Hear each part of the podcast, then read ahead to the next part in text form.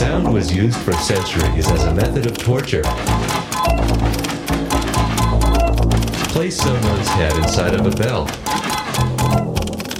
and ring it. And eventually, they'll go insane. The answer is in the beat. Saturdays 3 to 6 a.m. And on WCBN FM, Ann Arbor. Go insane. They'll go insane. They'll go insane.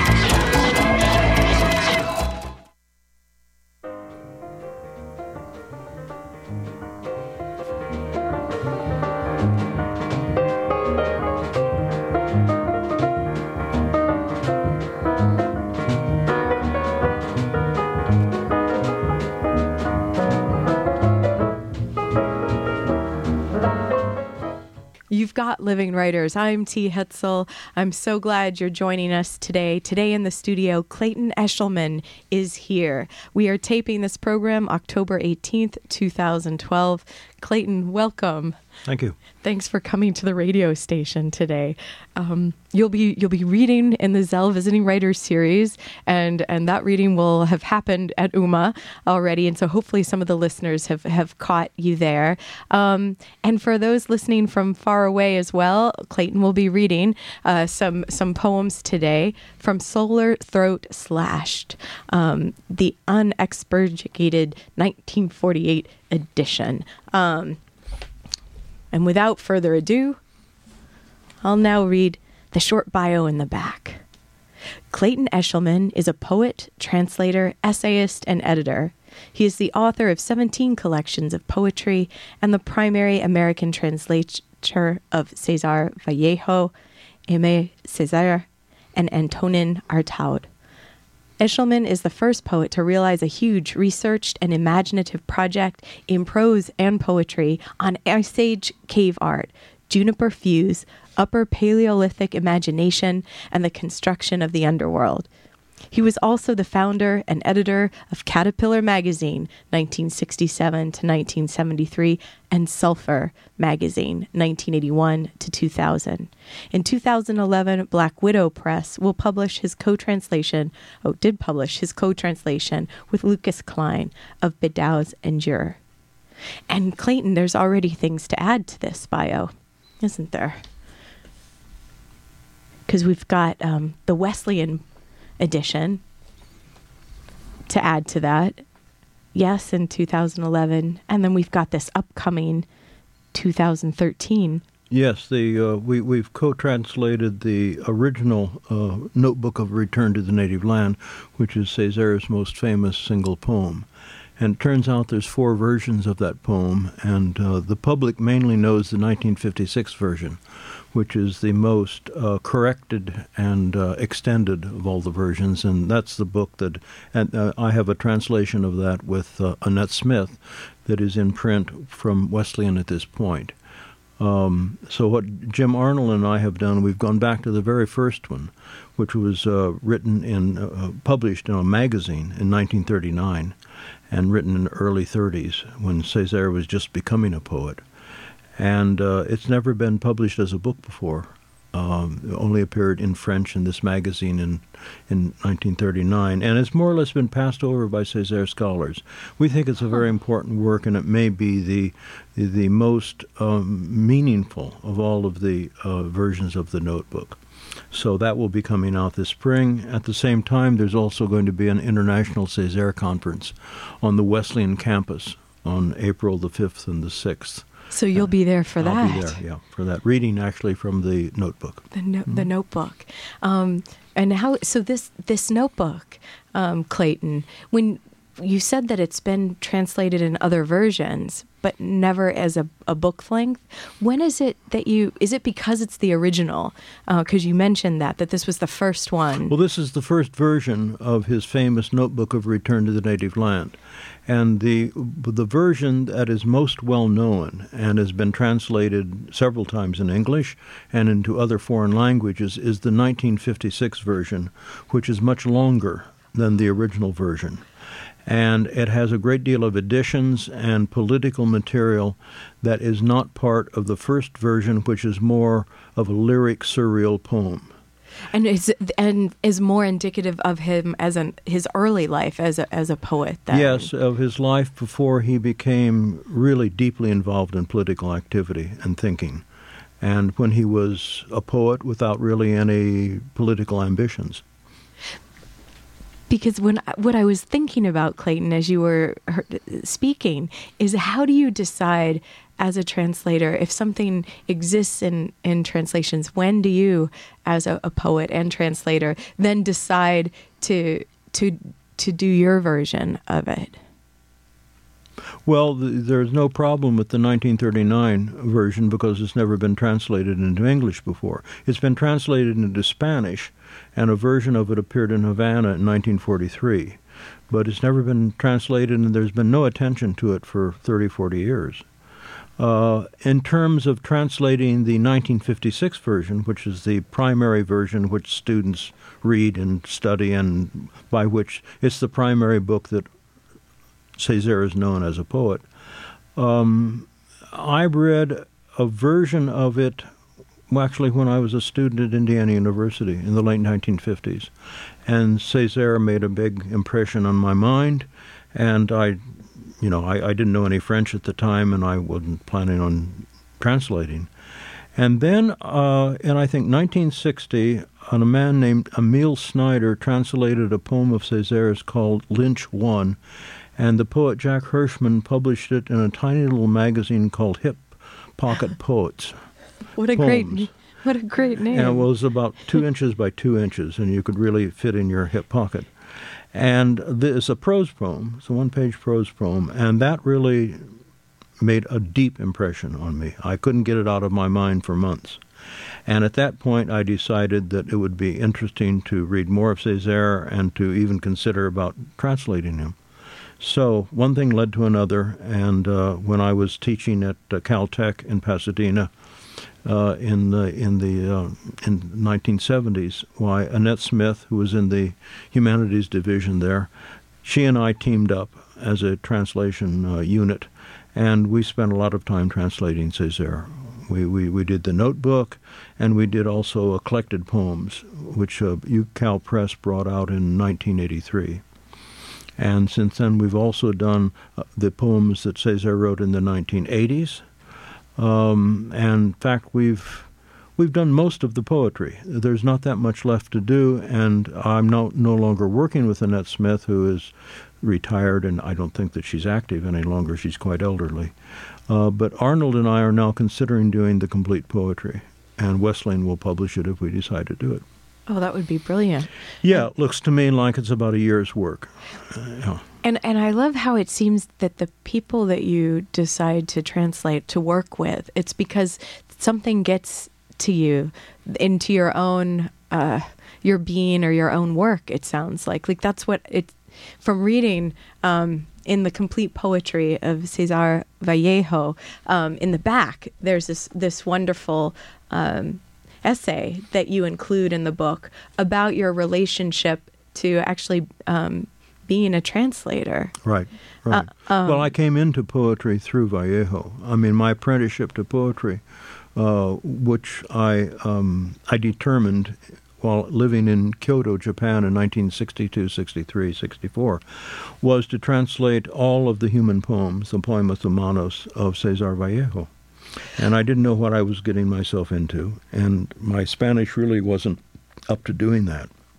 But I took it on, and I got lost in it. And the struggles with that book, and also struggles with the other aspects of Vallejo, including the Vallejo widow and getting permission to publish the translations, et cetera, et cetera, uh, was a really a very profound initiation into the literary world.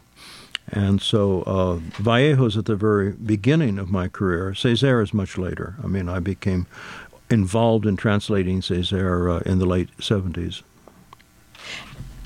And and to to go back to Vallejo for a moment, in this essay, you you write about being in Japan. But this was not the first time you'd also lived internationally. When you were going to the University of Indiana, you it seemed like between terms you went to Mexico. You lived in Well, Mexico two summers City. I hitchhiked to Mexico. Yeah, that was when anybody, everyone was on the road.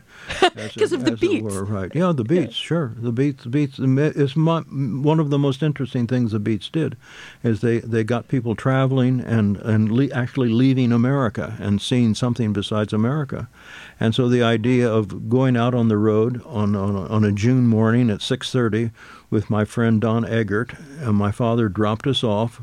We had our two suitcases and bags, and, and Don had his guitar with him, and we just stuck out our thumb and headed for Mexico, outside of Indianapolis, Indiana.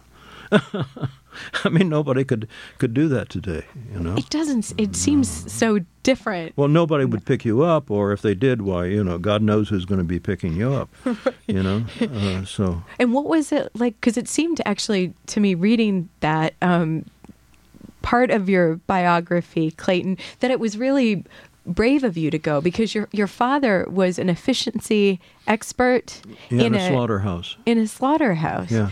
And so, what did he think of you deciding to?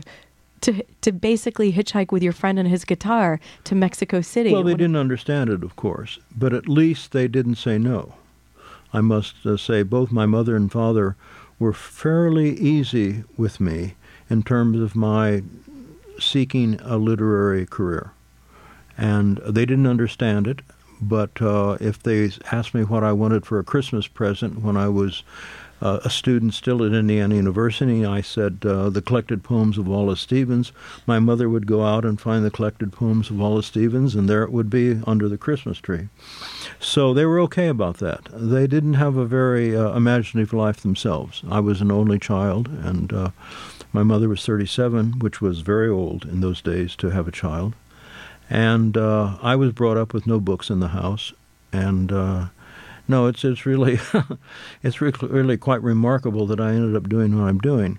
I, I brought over Bud Powell to to have a little music before this this talk, and the reason that I one of the reasons I brought Powell is that uh, when I was in high school, um, I used to read a magazine called Downbeat, which which was the sort of the uh, oh, was the, if you wanted to find out what people in jazz were doing, well, you read Downbeat, which came out monthly, and they advertised an, an uh, a 45 uh, RPM record by Powell, which had Bud Powell playing Tea for Two on one side and Lennie Tristano playing I Surrender on the next side. I think I paid 50 cents for it, and I got it through the mail. And I started listening to Tea for Two, which I knew as a song, and what Powell did with Tea for Two was really so astonishing that I began to realize that I didn't have to live the life that I was living, that I didn't have to, as it were, play the music that my parents played, symbolically speaking, but I could improvise and I could sort of create my own trajectory, my own kind of way of being in the world. And Powell got that. I mean, it took me several years to really get that through my head. but he got it into me when I was 16, 17 years old. And so I thought it would be interesting to bring Powell over under the circumstances. No, that's that's a. I mean, you had an epiphany. What was you- my first translation? It was me. Exactly. you were becoming, and and how did you know to be interested in jazz? Because you mentioned it was different than your parents' music. So Well, I'd been playing a little piano. My mother gave me neighborhood piano teacher lessons. So I'd been playing classical uh, music. And in high school, why I lived uh, uh, down from the high school, about three blocks was a record store. And I got in the habit of going over to the record store and just listening to music after high school was out. And I heard a lot of jazz, and it started to appeal to me. And, and also, you know, the the world of jazz was also a lifestyle. It was an alternative lifestyle. You know, black people were involved, et cetera, et cetera. And so I started getting fascinated with what it what it was about, and that led me into spending fifty cents for the Bud Powell record. well worth it. Yeah, right. Yeah. And it's amazing that you say that this Tea for Two song was a trans like that was a translation. Well, he was translating he Tiefer did. too, and he led me to believe that I could translate something of my own. And uh, as I say, it took me a, f- a few years to get to the idea that I could uh, attempt to become an artist. I could attempt to become a poet, and that would be a translation of my background. In, in that I could take my given life and I could turn it into a creative life, which is, you know, the basic translation that anyone makes coming into the arts. And did that start happening then when you were in at university? Yeah, Because because you yeah. you some you became the editor um, a Folio there. So Right. so you must have. What was your? f- Well, I started out in music school, and then I went from business music school into business school for a year. I flunked out of business school, and For I, the best. And then I came back in. Uh, I tried to get back into business school, but before I could really do anything else there, I was thrown out of school for having too many parking tickets. and so I moved out of the fraternity. I was in the Phi Delta Theta fraternity at this point. And I moved out of the fraternity into an apartment in, in downtown Bloomington. And I had a couple of roommates that were vets from Korea. And they were older than I was, and they were quite serious. They were history students. And they thought that my world of the fraternity and business school was really, you know, nothing. And so I started looking around for other things to do, and I ended up going into uh, this into philosophy, and I ended up getting a BA in philosophy. But while I was getting a BA in philosophy, I took a, a, a couple of poetry courses, and I met a guy named Jack Hirschman, the man that did the the little book with the Césaire poem that I mentioned earlier. And Hirschman had was from New York, and he and his wife Ruth were living together with their two children. He was in graduate school, and he was a huge reader, and he'd been involved in poetry since he was a kid. And so he introduced me to really to poetry. Let's take a short break, Yeah, and sure. we'll be right back with Sure. um, more with Clayton Eshleman here today on Living Writers. I'm T. Hetzel. We'll be right back.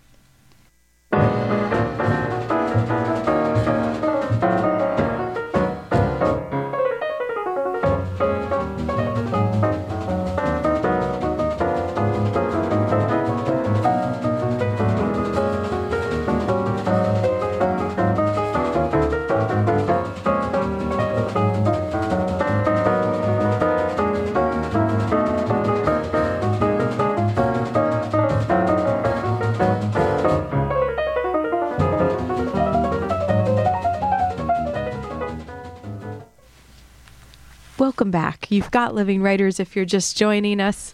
I'm so glad you tuned in. Today on the program, Clayton Eshleman is here. Um, Clayton, we had you in so many places in that uh, the first part of our conversation, and there's so many more places to go. But you, you, you said that you've valued living out outside of the U.S. and you went to Mexico City on these explorations. And that, do you think that's what directly then opened up the the pathway for you then going to Japan for three years after graduation? Well, through Hirschman and through other people that I met at Indiana University, I had become aware of poetry in translation. I was reading Rilke and Lorca, people like that, in translation. And when I went to Mexico, why I started learning Spanish because if you're in Mexico, why it's it's natural to try to pick up some of the foreign language. Yes. So I first began to translate some of Neruda's um, Residencia en la Tierra, Residence on Earth, and which was relatively simple. And I did my, my first translations of that, and they were published as a little book in 1962 after I had moved to Kyoto, Japan. And I would never reprint the book because the translations aren't very good. Clayton, were there already existing Neruda translations at that time? Oh, but there you were a had, lot of Neruda translations. It's true, right? And so then at that but time, But most of them weren't any good. see, and that's what I love is that then you're able to kind of sense that. Do you think you sense that because of, um, like how you well, as a poet reading, Neru- would? reading Ben Belitt's translations of Pablo Neruda, all you needed was a dictionary Oh. to realize that they weren't accurate. And so uh, then that was, of course, a spur to many of us of my generation. I mean, Ben Belitt, I think, turned a number of people of my generation into translators uh, after our horror at what he was doing to Neruda's poetry. The horror. yeah, no, no, really. I mean, he he wrote his own poetry sort of into into. It reminds me of a little of Kafka's in the Penal Colony, in which they write in the victim's back his sentence. If you remember that great short story of, of Kafka, so it's as if that. Uh, uh, ben Belitt was writing his sentence in the back of poor Pablo Neruda, you know, who was sort of, you know, pinioned down on a on a vice. Yeah, but And- using his name to get people to read. well, I mean, it, as an example, there's a little Neruda poem, one of the odes, uh, in which there's a bug climbing a, a, a plant. And Neruda, it's not a very impressive poem, but it's the first one that comes to my mind that when I think of Belitt. And Neruda says that the the um, the bug has piernas metales, which in uh, Spanish simply means metal legs. Belitt translates the phrase piernas metales as wearing ironclad trousers. I Oh, mean, you really wonder, you know, That's what was really he smoking? musical. You know? Yeah, yeah, exactly. But that's a typical uh, Belitt uh, thing, and which has nothing to do with, with the Neruda phrase, right? Mm-hmm. And he's added wearing an ironclad. I mean, it's ridiculous. Yeah. So anyway, uh, as I say, a number of us, I think, were turned into translators by reading these translations of Ben Belitt. So anyway, when I I moved to to I took a job teaching initially for the University of Maryland GI's literature in the Far Eastern Division. And uh, when I packed my bags to go, I had just gotten married to my first wife. Why I threw in a copy of uh, of Vallejo's poems Yeah, that I had bought in. Mexico City, just as well. Maybe I'll read these, and boom, in they went. And so, at one day, while living in Kyoto, a couple of years later, I started reading Vallejo, and I realized I was in a completely different body of water than I was with uh, with Neruda. Neruda's early poems, I think some of them are wonderful, and I think he's a poet who doesn't, for the most part, improve as he as he gets older. But the poems were uh, quite readable and followable in a way that the poemas humanos of of, of of Vallejo were engaging, but they were complex in a way that you really had to think to make any sense out of them. So they shook you up, and you were in your early 20s at this point then. Well, let's see, it was 62. Uh, I really discovered Vallejo in about 1962. I was born at 35, 45, 55, 60. I was 20, 27. okay. Yeah. Which, which, and that is a strange year in a life. Oh, it is? Really? I think so. The- What, what is so strange about Well, 27? it's also, well, it's like the rock star year where everyone dies. And so things Oh, really well, change for people didn't or artists. yeah. I know. Well, we won't go. It's kind of grim. Sorry to bring it up. Is, it, but is that when Janis Joplin died at 27? yeah. Really, 27? Yeah, I what think, a shame that uh, is. and Hendrix, Cobain, Hendrix? and Ah. um, Morrison, I think too. Like strangely, um, but um, Yeah. I felt like it was a strange year for you with Vallejo, and you you write about it in your memoir of being a translator. That um, that more and more I felt that I was struggling with a man as well as a text, and that this struggle was a matter of my becoming or failing to become a poet. hmm That's uh, like right to the core then. Mm. Yep. Yep. What was the idea then? Of, because at this point, w- could you could you have not become a poet? Like what? Can you talk a little bit about this struggle? Well, I didn't moment? know what I didn't I didn't know what the alternative was. I was I was living in Japan and in an old Japanese house with my first wife, learning some Japanese. Kyoto was a marvelous place to to go through this, which was very complicated. I mean, it was really like I was. It's easy to write poetry when you're in college, especially today. You can get degrees in writing poetry, and um, I, Why do you think it's easy? Just because you're Oh, so- because you take creative writing classes, you can sit and talk with the students about what you're doing. You have a nice professor who, who, who talks with you kindly about what you're doing, and you get graded, and you, you get a degree, and uh, then you're in Kyoto teaching English. But uh, if you're in Kyoto and, and you're teaching English as a foreign language, and you're living in a little Japanese house, and you can hardly you know read the street signs, and you just have a bunch of books with you and a lot of time on your hands, um, then suddenly you're really on your own, and you have to figure out what to read, and how to read. And nobody's telling you what to do. And I think that this that's really one of the differences now. And when I came into poetry, you really had to initiate yourself off of yourself. And nobody else was going to initiate you. And I think that's one of the differences between becoming a poet and becoming a writer of creative writing. I think that creative writing, to a great extent, is replacing poetry in America, in the country that we live in today, because it's it's not hard to do, and you can get a job, et cetera, et cetera, et cetera. And you know, I mean, there's thousands and thousands of books every year that are published by by young people that whose only experience with poetry is through creative writing workshops, you know, and a few literary courses. Anyway. And so, so, but the but other paths through this experience is to pick people that somehow grab you out of like the prose poem and the language. Yeah, like the discovery of Césaire, the discovery of Vallejo, or or for that matter, uh, Neruda. Yeah, yeah. Yeah, no, a friend of mine, Bill Payden, gave me a wonderful book that's never been reprinted. It's called Anthology of Latin American Poetry, published by New Directions in 1945. That was the moment that things changed for you. And, and I discovered uh, both Neruda and, and Vallejo in that collection. Yeah. yeah. And so then it's in a way you're having this conversation with people that have gone before because you're working within their mind of the language in some way. Uh, say that again. Well, you're in conversation with these these people, poets from the past, that that, and you're you're with their mind on the page. Well, I didn't way. really think of it as having a conversation with Vallejo. It's more or less I like breaking my head on Vallejo.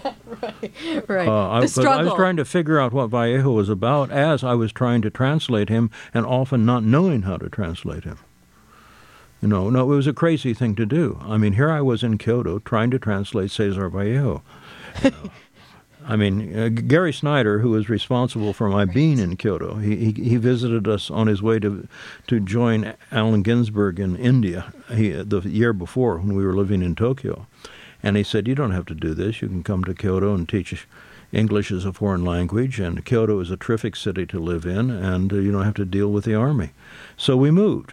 And Gary was right. But once I got to Kyoto, then, and I had all of this time on my hands in Vallejo, then I was, I was at the edge of something else. And uh, and and Gary used to say, "You're spending too much time on Vallejo. Why don't you should be working on your own stuff." And I I would say things like, "Well, to some extent, I'm working on myself by working on Vallejo. I can work on Vallejo in a way that I don't know how to work on myself." Um, I would sit and stare at the typewriter, cross-legged on the tatami mat for you know for three or four hours, trying to figure out what what next word to type in. So that you know, but uh, everyone who's really uh, started poetry from scratch knows what I'm talking about. And it's probably the la- that probably wasn't the last time you heard that. What Gary Snyder saying, you're working on these translations more than your own work. Mm, well, Gary said it at a point that was very memorable because he had a point. But mm-hmm. then again, he didn't have a mm-hmm. point. He was right and he was wrong at the same time. I was doing the right thing by, by translating the Poemas Humanos, I'm sure. I'm sure because I learned something about poetry that I wouldn't have otherwise learned. I mean, I would not have learned by reading T.S. Eliot or Wallace Stevens you see, because in translating, you're in a process of transformation, and I was looking at the English that I was producing, and I was beginning to realize that I was being influenced by s- sort of not so much by Vallejo, but what I was turning Vallejo into. Because here is the English on the page that I've created for this particular poem, and so that is the thing that's going to give me a sense of what poetry is, of what I've turned Vallejo into. So it, it's a it's a big difference between being influenced, let's say, by Vallejo via translation, than say by being translated by reading Ezra Pound or or another poet in English. Yeah, because you are you're still reading, and but you're not. Um, you're not making anything. Yeah. Yeah. And is it the same also being um, an editor in a way as you're because you're making a book out of other like uh, well, or, I wasn't. I wasn't rather? doing a selected poems. I wasn't choosing which poems to. I was insisting on doing all of Poemas Humanos. In fact, Vallejo up to that point had only been translated by people picking out the cherries, as Oh, it were, like, okay. like Robert Bly and, and, and James Wright did a did a little uh, selected, you know, twenty poems I think of of, of, of Vallejo and art and uh, Neruda. Uh, no, but I was I thought it was very important to do the complete Poemas Humanos, which at that point was 89 poems. So it was really it was taking on a lot. You you don't you don't uh, get dissuaded from things either. You're you're like tenacity is your middle name. Yeah, but you you have to have that as an artist, or or, or there's just too much discouragement out there. You know, it, it, un, unless you really hold on and insist on following things through. I mean, I had terrible experiences while I was trans- translating Vallejo, especially when I was in Lima, Peru, and there everything was was just sort of calculated to stop me on the project. But the more difficult it became, the more I insisted on completing it because I really felt, in maybe a way that's a little crazy, but I really felt that my own becoming a poet was very much involved in seeing this thing through. And of course, after I, I published the first translations of the human poems in 1968 with Grove Press, I realized that the translation wasn't as good as it should be. So I continued to do further versions of it, and the final version, 42 years later, is the complete poetry of Cesar Vallejo. Let's take a short break, and then when we come back, would you mind reading Sure. one? Um, you're listening to Living Writers on WCBN FM Ann Arbor. Today, Clayton Eshleman is here. Um, we've got Gus as engineer. I'm T. Hetzel. We, we'll be right back.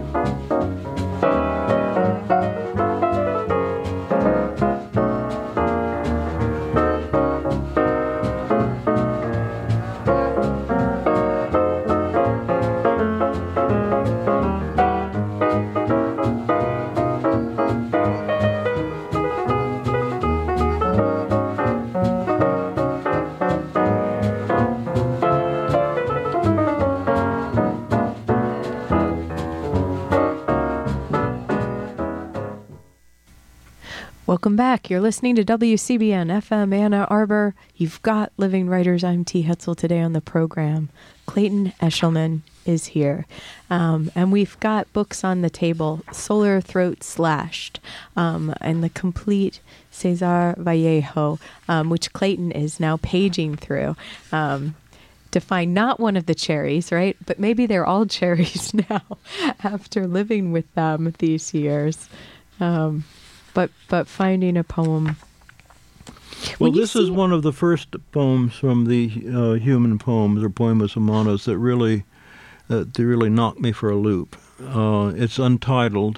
Uh, the the Spanish is Me viene ideas una gana uberrima política. There are days. There comes to me an exuberant political hunger to desire, to kiss tenderness on both cheeks and there comes to me from afar a demonstrative desire, another desire to love, willingly or by force, whoever hates me, whoever tears up his paper, the little boy, the woman who weeps for the man who was weeping, the king of wine, the slave of water. Whoever hid in his wrath, whoever sweats, whoever passes by, whoever shakes his person in my soul. And I desire, therefore, to adjust the braid of whoever talks to me, the soldier's hair, the light of the great, the greatness of the child. I desire to iron directly a handkerchief for whoever is unable to cry, and when I'm sad or happiness aches me, to mend the children and the geniuses. I desire to help the good one become a little bad, and I have an urge to be seated to the right of the left handed and to respond to the mute, trying to be useful to him as I can. And likewise, I desire very much to wash the cripple's foot and to help my one eyed neighbor sleep. Ah, to desire. This one, mine, this one, the world's. Interhuman and parochial, mature. It comes perfectly timed from the foundation, from the public groin and coming from afar makes me hunger to kiss the singer's muffler, and whoever suffers, to kiss him on his frying pan. The deaf man, fearlessly, on his cranial murmur. Whoever gives me what I forgot in my breast, on his Dante, on his chaplain, on his shoulders. I desire finally, when I'm at the celebrated edge of violence, or my heart full of chest, I would desire to help whoever smiles laugh, to put a little bird right on the evil doer's nape, to take care of the sick, annoying them, to buy from the vendor, to help the killer kill. A terrible thing. And I would desire to be good to myself in everything. which is also is amazing. I when I read that one, for some reason I was so caught off guard by the final sentence because there's this accumulation of this strange conflicts and desire within it and super surprises that you don't even see coming like the frying pan. Well right. No no you know you don't see it from line to line even though that the poem has a fairly uh, steady stem to it. I mean it doesn't flip around and and make you know surrealist departures here and there uh, and, and, and you're really listening to a kind of a narrative, meditative, self-involved investigation. Yeah.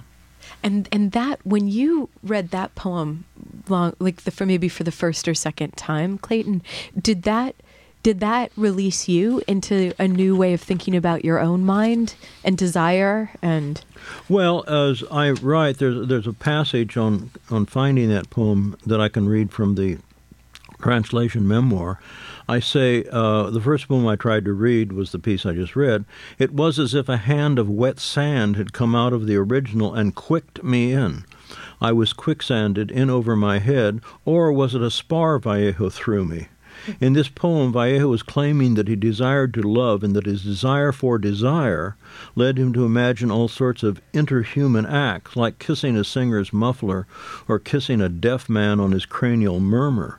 He wanted to help everyone achieve his goal, no matter what it was, even to help the killer kill. And he wanted to be good to himself in everything. These were thoughts that, had I had them myself, I would have either have dismissed or so immediately repressed that they would have evaporated. But now I realize that there was a whole wailing cathedral of desires, half desires, mad desires, anti desires, all of which in the Vallejo poem seemed caught on the edge of no desire. And if so, what brought about these bizarre desires? The need to flee his body, his inability to act on desire, a terrible need to intercede in everyone's acts? I didn't know, but trying to read him made me feel that I was in the presence of a mile thick spirit. So I kept at it.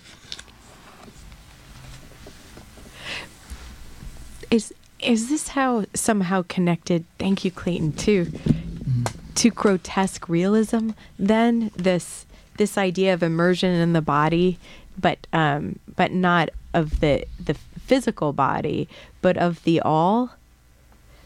Well grotesque realism as i understand it is a theory of literature based on Rabelais by a man named Mikhail Bakhtin, a, a, a Russian literary theorist of the early part of the 20th century uh, who wor- wrote a book that my old friend Dennis Kelly gave me called The World of Rabelais. And in the first 60 to 70 pages, Bakhtin lays out his theory of grotesque realism based on Rabelais. And I realized when I was reading that that there were certain points and moves that I had been experimenting with in my own poetry, and so Bakhtin became a kind of support. In other words, he gave me courage to try to do various things that had sort of frightened me or puzzled me in my poetry. This was in 1972 when I was trying to complete a book called Coils, which was very, very difficult for me to complete, and which, in a sense, sort of ends my apprenticeship to poetry on my own. Yeah, yeah, Coils did. Black, I was published by Black Sparrow in 1973.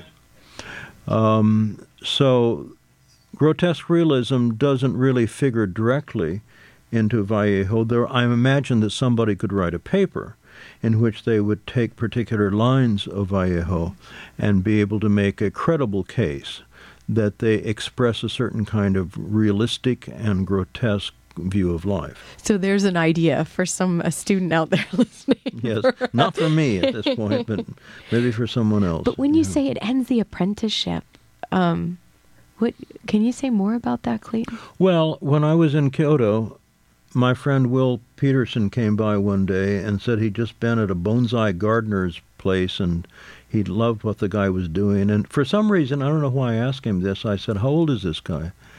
And uh, and Will said, Well, he said, he says, he's just really come into his own. He says he's in his mid 60s.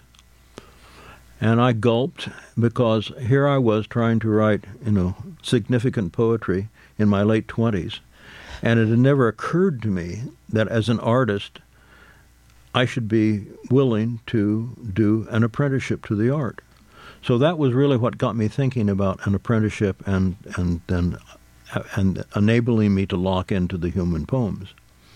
So I think that we all have a kind of period in which we don't know what we're doing. We have to really, really be willing to get lost because you can't be found, of course, unless you're lost. And there's a period of many, anywhere from a few years, in a few cases. Someone like Rimbaud has an extremely quick apprenticeship. It doesn't stand him in very strong stead because he, you know, has a very brief life. Or Dylan Thomas, etc. There's a number of poets like these. Allen Ginsberg, to some extent, is in this case, but Allen lived into his mm-hmm. in late 60s um, in which you have a very short apprenticeship and suddenly you burst into your own voice and being and you do something quite unique, you know, after only having written poetry for four or five years. That's not true for most of us. I think 20 years is, is would be a good period of, of finding your own ground, finding, as they say, your own voice, finding your own way of being in a poem and doing something that is to some extent original. It's very difficult to be original anymore, but to some extent original, and that is your own. And I think this text takes a long time. And sometimes it seems like there's other voices or things that are encouraging people, eh, maybe in a direction that isn't maybe their own voice or too early. Well, if most most people imitate other people. I mean, this the stuff that's coming out of the creative writing world is all imitative poems of of of you know examples that they that they they are given by their their professor to read and so on. Poems that they have not chosen, or uh, ideas about poetry that crop up in the creative writing workshop context. maybe and maybe you try these on, but some people get caught in them. So you know, no, uh, uh, I I think there's always. I I don't think, even though there's many more people writing poetry today, I don't think there's any more original poetry. I think each generation produces maybe a dozen in America, a dozen poets that seem to contribute to the art and drive it forward and open up new venues that have not been opened before. I mean, the, the, there was a tremendous, you know, amount of activity like this at the beginning of the 20th century with the Pound and, and Williams generation. I mean, that was huge. The difference between what those people did in the beginning of the 20th century, Gertrude Stein, Wallace Stevens, Hart Crane, mm-hmm. etc., in contrast to what had happened in the 19th century, is just mind-boggling. So what I like it makes me think of like the shifts that are happening now and will it be No, it's a know, different now- shift that's happening now. It's not a good shift. It's How- not oh. a good shift, no. How how so? No, because of the creative writing workshops and the programs. But cre- think re- creative writing is in the process of replacing poetry. is it could be could people be doing something like more with the digital scape with poetry, so it won't even be something I don't we know recognize. much about the digital world. I'm I'm an old uh, I'm an old person, and and I I look I didn't have a computer until 2002, so uh, no, I don't know much about uh, digitality. Do you have you ever composed a poem on the computer, or do oh you? yeah, I work on the computer all the time. Oh, you do? Yeah, at home. I, I write in notebooks when I travel, but at home, no. I, I and the computer is, is great in terms of like being able to keep things and change things and stuff like that. No, I'm I'm I'm very happy with, with writing on the computer, and translating too. I mean, Jim Arnold and I go back and forth online. Oh, right. And I mean, the amount of uh, grounds that we can cover in like several hours of exchanging maybe a dozen letters on this or that. I mean, you can you, say, you can save a month's work. You know, really. So I'm all for computers. No problem. Well, I'll, I'll I'll tell you what, Clayton. Let's take a short break, and when we come back, I'll read um, a couple of pieces from the Césaire. I'd love that. And can we talk about caves? Oh, okay. we better choose one or the other. but- Oh no. Okay, we'll take a very short break. You're listening to Living Writers today on the program. Clayton Eshleman is here. We'll be right back.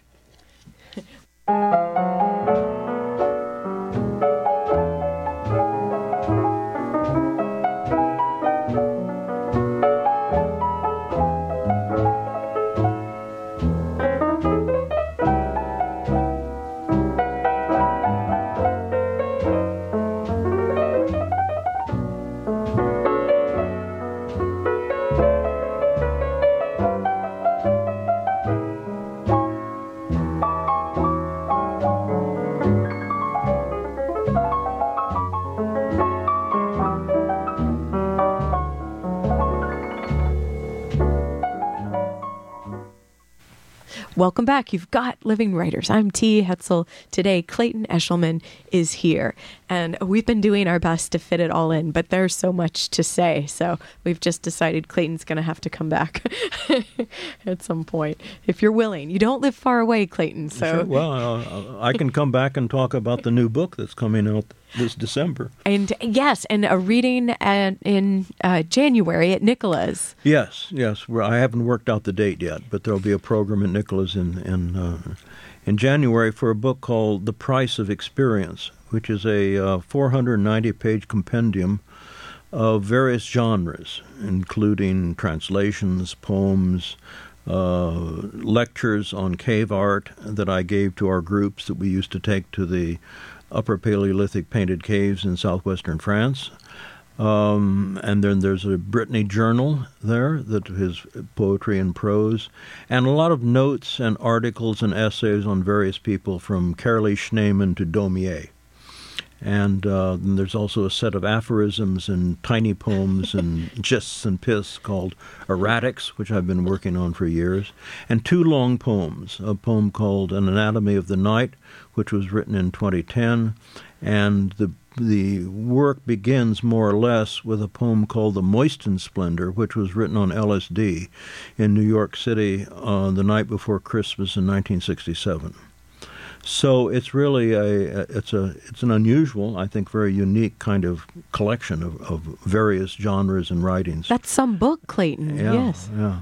And it seems like the right way for your work to to come to someone to read. Yeah. So we so it ranges from even 1967, huh? Yes, the earliest piece in it is a piece on Carolee Schneemann's film Fuses, which I published in my first magazine, Caterpillar, Caterpillar 2. And it's a little kind of uh, sort of ode in prose to this remarkable film that she brought over to my loft and showed me one evening that she'd made. It's a homemade movie, you know, 16 millimeter. You've never seen it, I take it. You don't know Schneemann's work. Not yet. No, you've heard. Have you heard of her? Oh, she's in. She's a very important artist who hasn't really gotten her due. She's my generation, about the same age. Lives in New York State. Uh, and I'll then, have to check it out. And then the work ranges. There's an uh, there's a piece in there on called the the Answer Man, about my experience selling vacuum cleaners door to door as a teenager in Indianapolis. So there's all sorts of stuff that doesn't seem to belong. but yet it It does. does, yeah. It does. And so you've and you mentioning caterpillar, Yeah. Clayton again. It's and this is something that you did for for for years, some twenty issues or so, and then I and- did and- 20 issues of Caterpillar in six years. And- And, then I stopped editing magazines for a while. And in 1981, I started another magazine, which ran for 46 issues. And when do you? Yes, and and and, it ended in 2000. and when do you decide I'm going to start another magazine? Well, because there was nothing around in 1981 that struck me as what we really needed as a literary magazine. And so, and as a matter of fact, there's never been anything like Sulfur since, Since. it. Sulfur is going to be done as an anthology by Wesleyan University Press in 2013 or 2014. It'll be a 700 page book. And uh, it's a big book, and, and it's very generous of them to be willing to do it. Um, but I'm, I'm, I'm having to edit 11,000 pages down into 700 pages. So uh, I realized that several other anthologies of the same length could be created out of sulfur that would be, from, you know, from many viewpoints, just as valuable as what I've edited. So Well, Anyway. except that you're the you're the captain of, I'm of the- I'm the captain, So, yeah. um, could we hear could we hear uh, an, another poem, Clayton? Yeah, let me read this um, Lynch 1. This is the poem that I read in translation by Emile Snyder, an early, he was a French transplant, a man who lived in America during most of his adult life, and who was one of the first people to translate Césaire. Um, and this is the piece that I found in Jack Hirschman's magazine in 1960, which made me feel that I had to study Césaire. I didn't know why, and I really didn't understand the piece. And I'm not sure that I understand it now. But here it is Lynch 1. Why does spring grab me by the throat? What does it want of me? So what if it does not have enough spears and banners? I jeer at you, spring, for flaunting your blind eye and your bad breath, your debauchery, your corrupt kisses.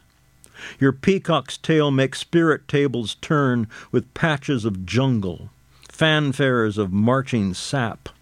But my liver is more acidic, and my venefice stronger than your malefice. Lynch, it's 6 p.m. in the mud of the bayou. It's a black handkerchief fluttering atop a pirate ship mast. It's the strangulation point of a fingernail in the carmine of an interjection. It's the pompa. It's the Queen's Ballet. It's the sagacity of science. It's the unforgettable coitus. Oh, Lynch, salt, mercury, and antimony.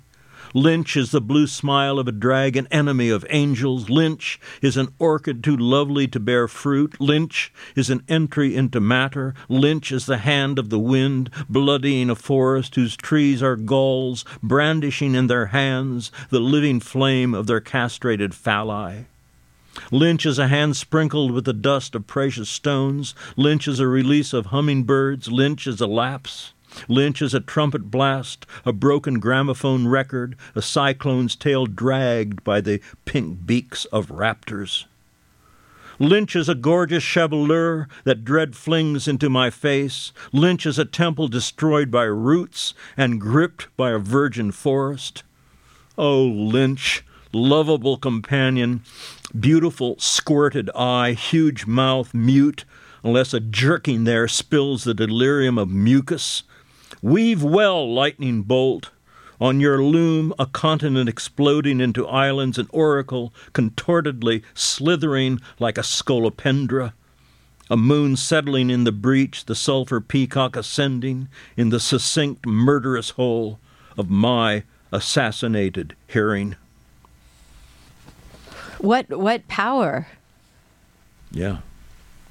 Even even in this moment, Clayton, how you read that, it's like it's um, it feels like it's it's it's issue it's coming doesn't it? Out of No, view. No, no, no, it's yeah, yeah, yeah, yeah. Well, the, Cés- the, the early Césaire is, is something unique in surrealism. I mean, he, if you read this next to Breton and and the French surrealists, why, he often seems to be a much more potent and um, abrasive uh, writer. Yeah. So this is one of the poems that he cut out of this book when he revised it. after he had become fully involved with politics. Because it was too surreal. Too, too well, or too Or abstract. blasphemous, too, too crazy. I mean, to talk about lynching in the way that he talked about lynching was, you know, shocking. Solar throat slashed. That's from this book. Uh, yes, the the title is based on a line from Apollinaire that ends his famous poem called Zone, Soleil cou coupé, sun, throat or neck, coupe, cut or slashed. Yep. And so it's at, at any one moment, it feels like there's all these intersection of, of voices from around the world and different times in how you tick. Well, you've only heard translations. Next time you, I, I have to read some of my own poetry. Well, let's hear it. Can we? Can I don't have any with me today. Not today. No. Oh No, no. no. Oh no. No, no, no, no. How did this happen, Today- Clayton? today Didn't is, you know you were coming to the radio? Today is Césaire and Vallejo. No, it's, it's ah. perfectly fine. I'm, I'm happy with our program. I am not used to such modesty, though, from a poet. as, as poets, we're usually, aren't we, trumpeting often. But yet, it's like you you you feel such a kinship. I feel very much my own kind of weight as a writer in translating and reading a piece like I just read. I, I realize it's not my work, but the lang- the language, the English is mine, and so to some extent, you know, that's it's one of the mysteries of translation. Who does it belong? Who does the translation belong to? Does the translation still belong to Césaire, or does it belong to Right. Eshleman, or does it belong to no one? And um, to the world, Or to the because now it's in the world. Yeah. Have you ever, Lady Gaga, you oh. know. when it's sampled? yeah, that's what's going to happen. we'll use we'll use that in the next show then when she samples it. Well, when you have her, ask her to read Césaire. okay. Do our best. Is this how sulfur became the title of of the the magazine in the 80s because of the sulfur peacock? Is that No, sulfur is also a, a moth. It's a bright yellow moth, and so it was an evolution of caterpillar, my oh, first magazine. Oh, Of course. Yes. And it's spelled in my context S U L F U R. Sulfur, F U, and that's the moth. Of course, it evokes sulfur, the chemical you know, Yes. which is wa- something that's associated, you know, with burning and, and, and aggression and you know And uh, transformative and, and properties. transformation. Yes, of course. And in alchemy, why sulfur is where you right after you get through the burned out and black stuff, and you begin to move towards you know incandescence and transformation. Why sulfur is the thing that gets you going. So I I had that in mind with the name of the magazine too. Plus, there'd never been a literary magazine called Sulfur. I think it's important to call a magazine by something that, you know, hasn't been used before, rather than the, you know, the such and such review or something like that. Take the fight to them, Clayton. it's true.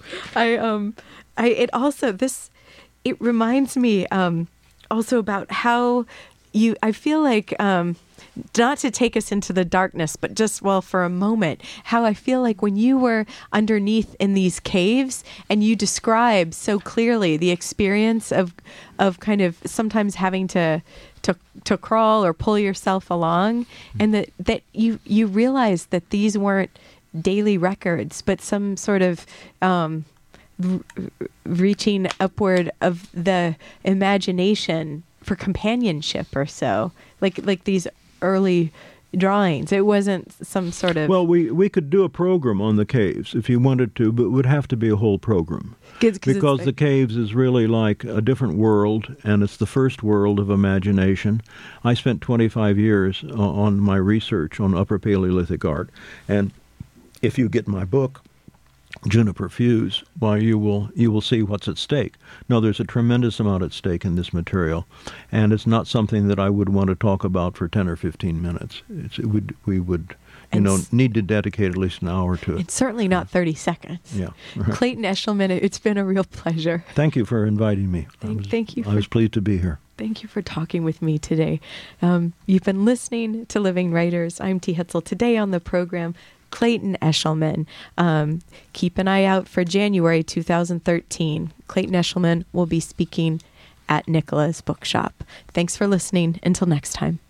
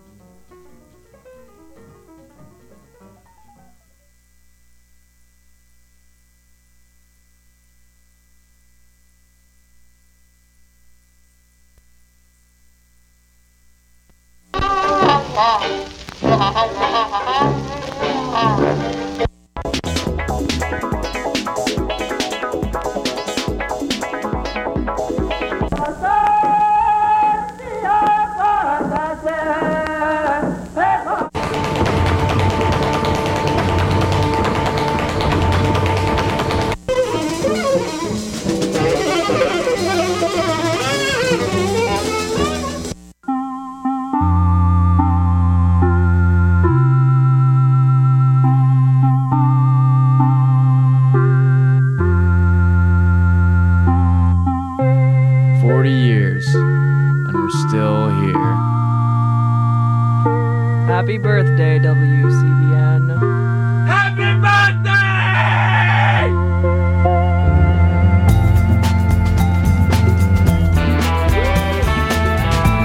This is Free Speech Radio News for Wednesday, October 24th, 2012. In Los Angeles, I'm Dorian Merina. Coming up, third party presidential candidates debate student debt, civil rights, the war on drugs, and the influence of outside money in politics.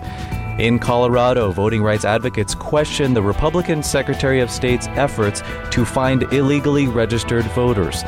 And we'll go to the West Bank, where Palestinian farmers face challenges and attacks during their annual olive harvest. Those stories and more, but first, this news. I'm Jess Burns with headlines for FSRN. Florida death row inmate John Ferguson has been granted another stay of execution. This came after an appeals panel ruled earlier this week his sentence could be carried out. FSRN's Janelle Irwin reports. Ferguson was diagnosed as paranoid schizophrenic before being convicted of killing eight people during a home invasion in 1977. He was deinstitutionalized in the early 1970s against the advice of psychiatric doctors. Attorneys for Ferguson say he believes he is the Prince of God. State rulings have held that Ferguson's beliefs are rational because they're consistent with Christian views. A federal appeals court in Georgia yesterday granted an emergency stay that was then upheld by the U.S. Supreme Court. According to Ferguson's attorney, Christopher Handman, the stay could still be overturned before more arguments are made, but that isn't likely. He says briefs from both sides will be filed over the next two weeks.